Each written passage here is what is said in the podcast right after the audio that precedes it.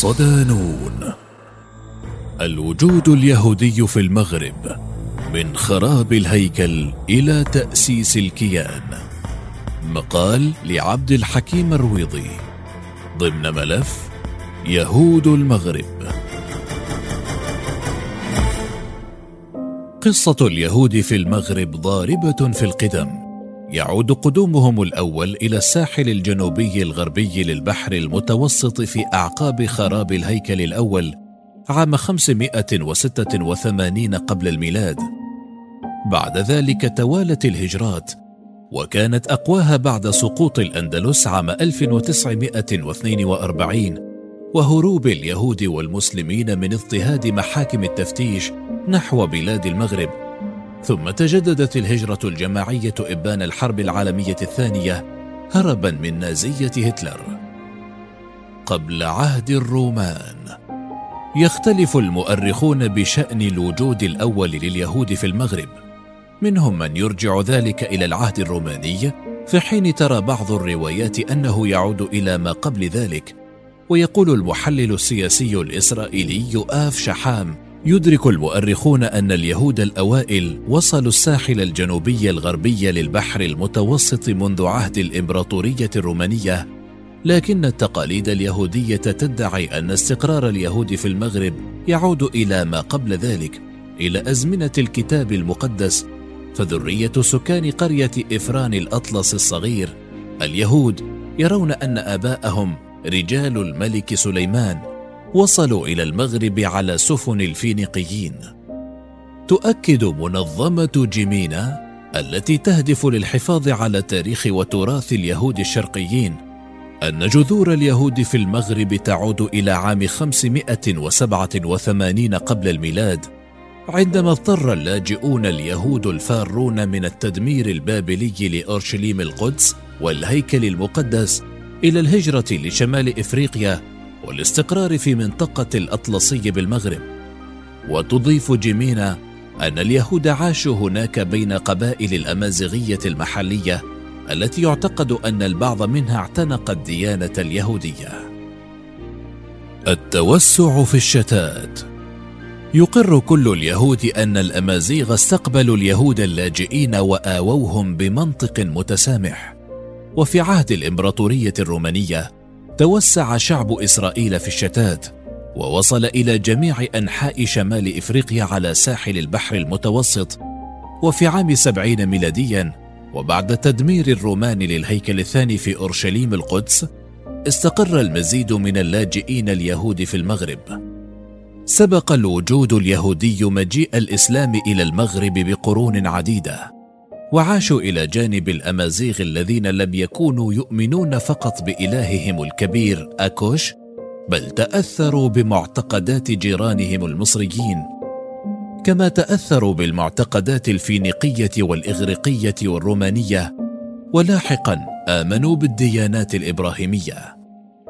يحكي المؤرخ حييم الزعفراني عن تمازج المسيحية واليهودية والوثنية في مغرب ما قبل الإسلام. قائلا إدريس الأول عندما فتح المغرب وجد أمامه قبائل يهودية ومسيحية ووثنية وقد ترك إدريس الثاني اليهود داخل أسوار فاس القديمة حيث سكنوا إلى أن أسس المارينيون الملاح الحالي ملاح فاس الجديد ويقع في المنطقة الواقعة بين القرويين وباب الكيسة تلك التي ما زالت تسمى فندق اليهودي. عبودية أم تسامح؟ عندما وصل الفتح الإسلامي إلى المغرب في نهاية القرن السابع بدأ اليهود يعيشون تحت قانون الذمة المفروض بمقتضى ديانة أغلبية السكان.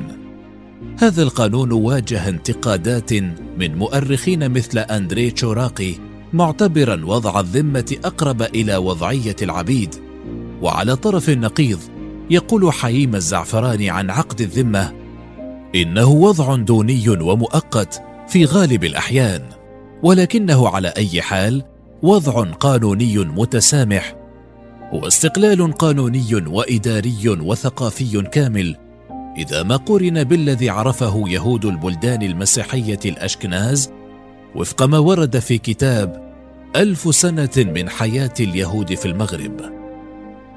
تشير بعض الكتابات التاريخية إلى أن اليهود عاشوا كمواطنين من الدرجة الثانية مقارنة بجيرانهم المسلمين. لكن في الوقت ذاته يرسم مؤرخون آخرون صورة مغايرة تماما مفادها أن اليهود المغاربة كانوا يعيشون عصورا ذهبية لم ينعموا بمثيلها خلال وجودهم في بلدان أخرى. بل كانوا يلعبون دورا مهما في المشهد السياسي للدول المختلفة التي تعاقبت على حكم المغرب. تاريخيا عرفت علاقة اليهود والمسلمين في بلاد المغرب مدا وجزرا بين التعايش والنزاع ورغم أن عقد الذمة كان يلزم اليهود بأداء الضرائب الجزية ويمنعهم من تقلد مناصب إدارية في الدولة. فإنه في كثير من الأحيان لم يتم الامتثال لمقتضيات هذا القانون. فقد كان اليهود مستشارين في البلاط السلطاني وسفراء في داخل وخارج البلاد كما اطلعوا بدور حيوي لهم داخل المنظومة الاقتصادية للبلد. وذلك لتمتعهم بالخبرة اللازمة لاحتراف التجارة والنجاح فيها. سقوط الأندلس في نهاية القرن الخامس عشر أدى سقوط الأندلس إلى توافد يهودها على المغرب بين عامي 1492 و 1497 عقب إقامة محاكم التفتيش لمطاردة اليهود والمسلمين وإجبارهم على اعتناق المسيحية. وصل مهجر الإسبان والبرتغال في موجات متتابعة حاملين معهم لغة الأجداد القشتالية وعلومهم وأعرافهم وعاداتهم. بعد أن فتح لهم محمد الشيخ الوطاسي خلال فترة حكمه الممتدة من 1472 إلى 1505 بعد أن فتح لهم محمد الشيخ الوطاسي بلاد المغرب خلال فترة حكمه الممتدة من 1472 إلى 1505 فتمركزوا في فاس ثم تفرقوا في المدن الكبرى. أزهى عصور اليهود في المغرب كانت خلال فترة حكم السلطان العلوي محمد بن عبد الله بين 1757 و 1792 المعروف بمحمد الثالث الذي اختار مرفأ صويرة لتأسيس المدينة كمركز دبلوماسي وتجاري ضمت عددا كبيرا من اليهود وكانت نموذجا للتعايش بين الديانات. يشار إلى أن السلطان محمد الثالث أصدر مرسوما ملكيا ظهير شرف ينص على معاملة اليهود في المغرب من الحاكم والإداريين وسائر المواطنين معاملة عادلة وأن تكون لهم المساواة أمام المحاكم. ثم عين السلطان يهوديا اسمه جاكوب الطايل كاتبا خاصا له قبل أن تصبح له الكلمة المسموعة في مجال الاقتصاد كذلك.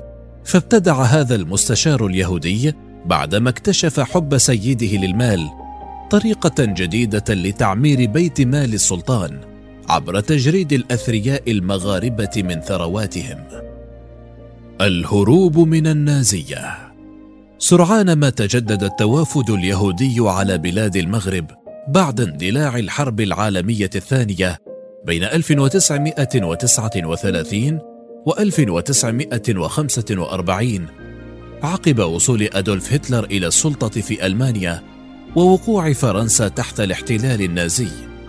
هرب الكثير من اليهود الفرنسيين إلى المغرب في الوقت الذي كان يخضع البلد للحماية الفرنسية شكل هتلر حكومة فيشي في باريس لكن الملك محمد الخامس وقف للدفاع عن اليهود رافضا تسليمهم إلى النازية. ولهذا السبب لا يزال اليهود يتذكرون محمد الخامس إلى الآن. لكن عاجلا تجددت هجرة اليهود عكسيا من المغرب إلى فلسطين المحتلة بعد إعلان الكيان الإسرائيلي عام 1948 حينها أغرت الدعاية الصهيونية 250 ألف يهودي مغربي بالهجرة إلى إسرائيل في خمسينيات وستينيات القرن الماضي. قلة قليلة من اليهود لم تأبه لدعاية الموساد وبقيت في المغرب لكن الأغلبية غادرت.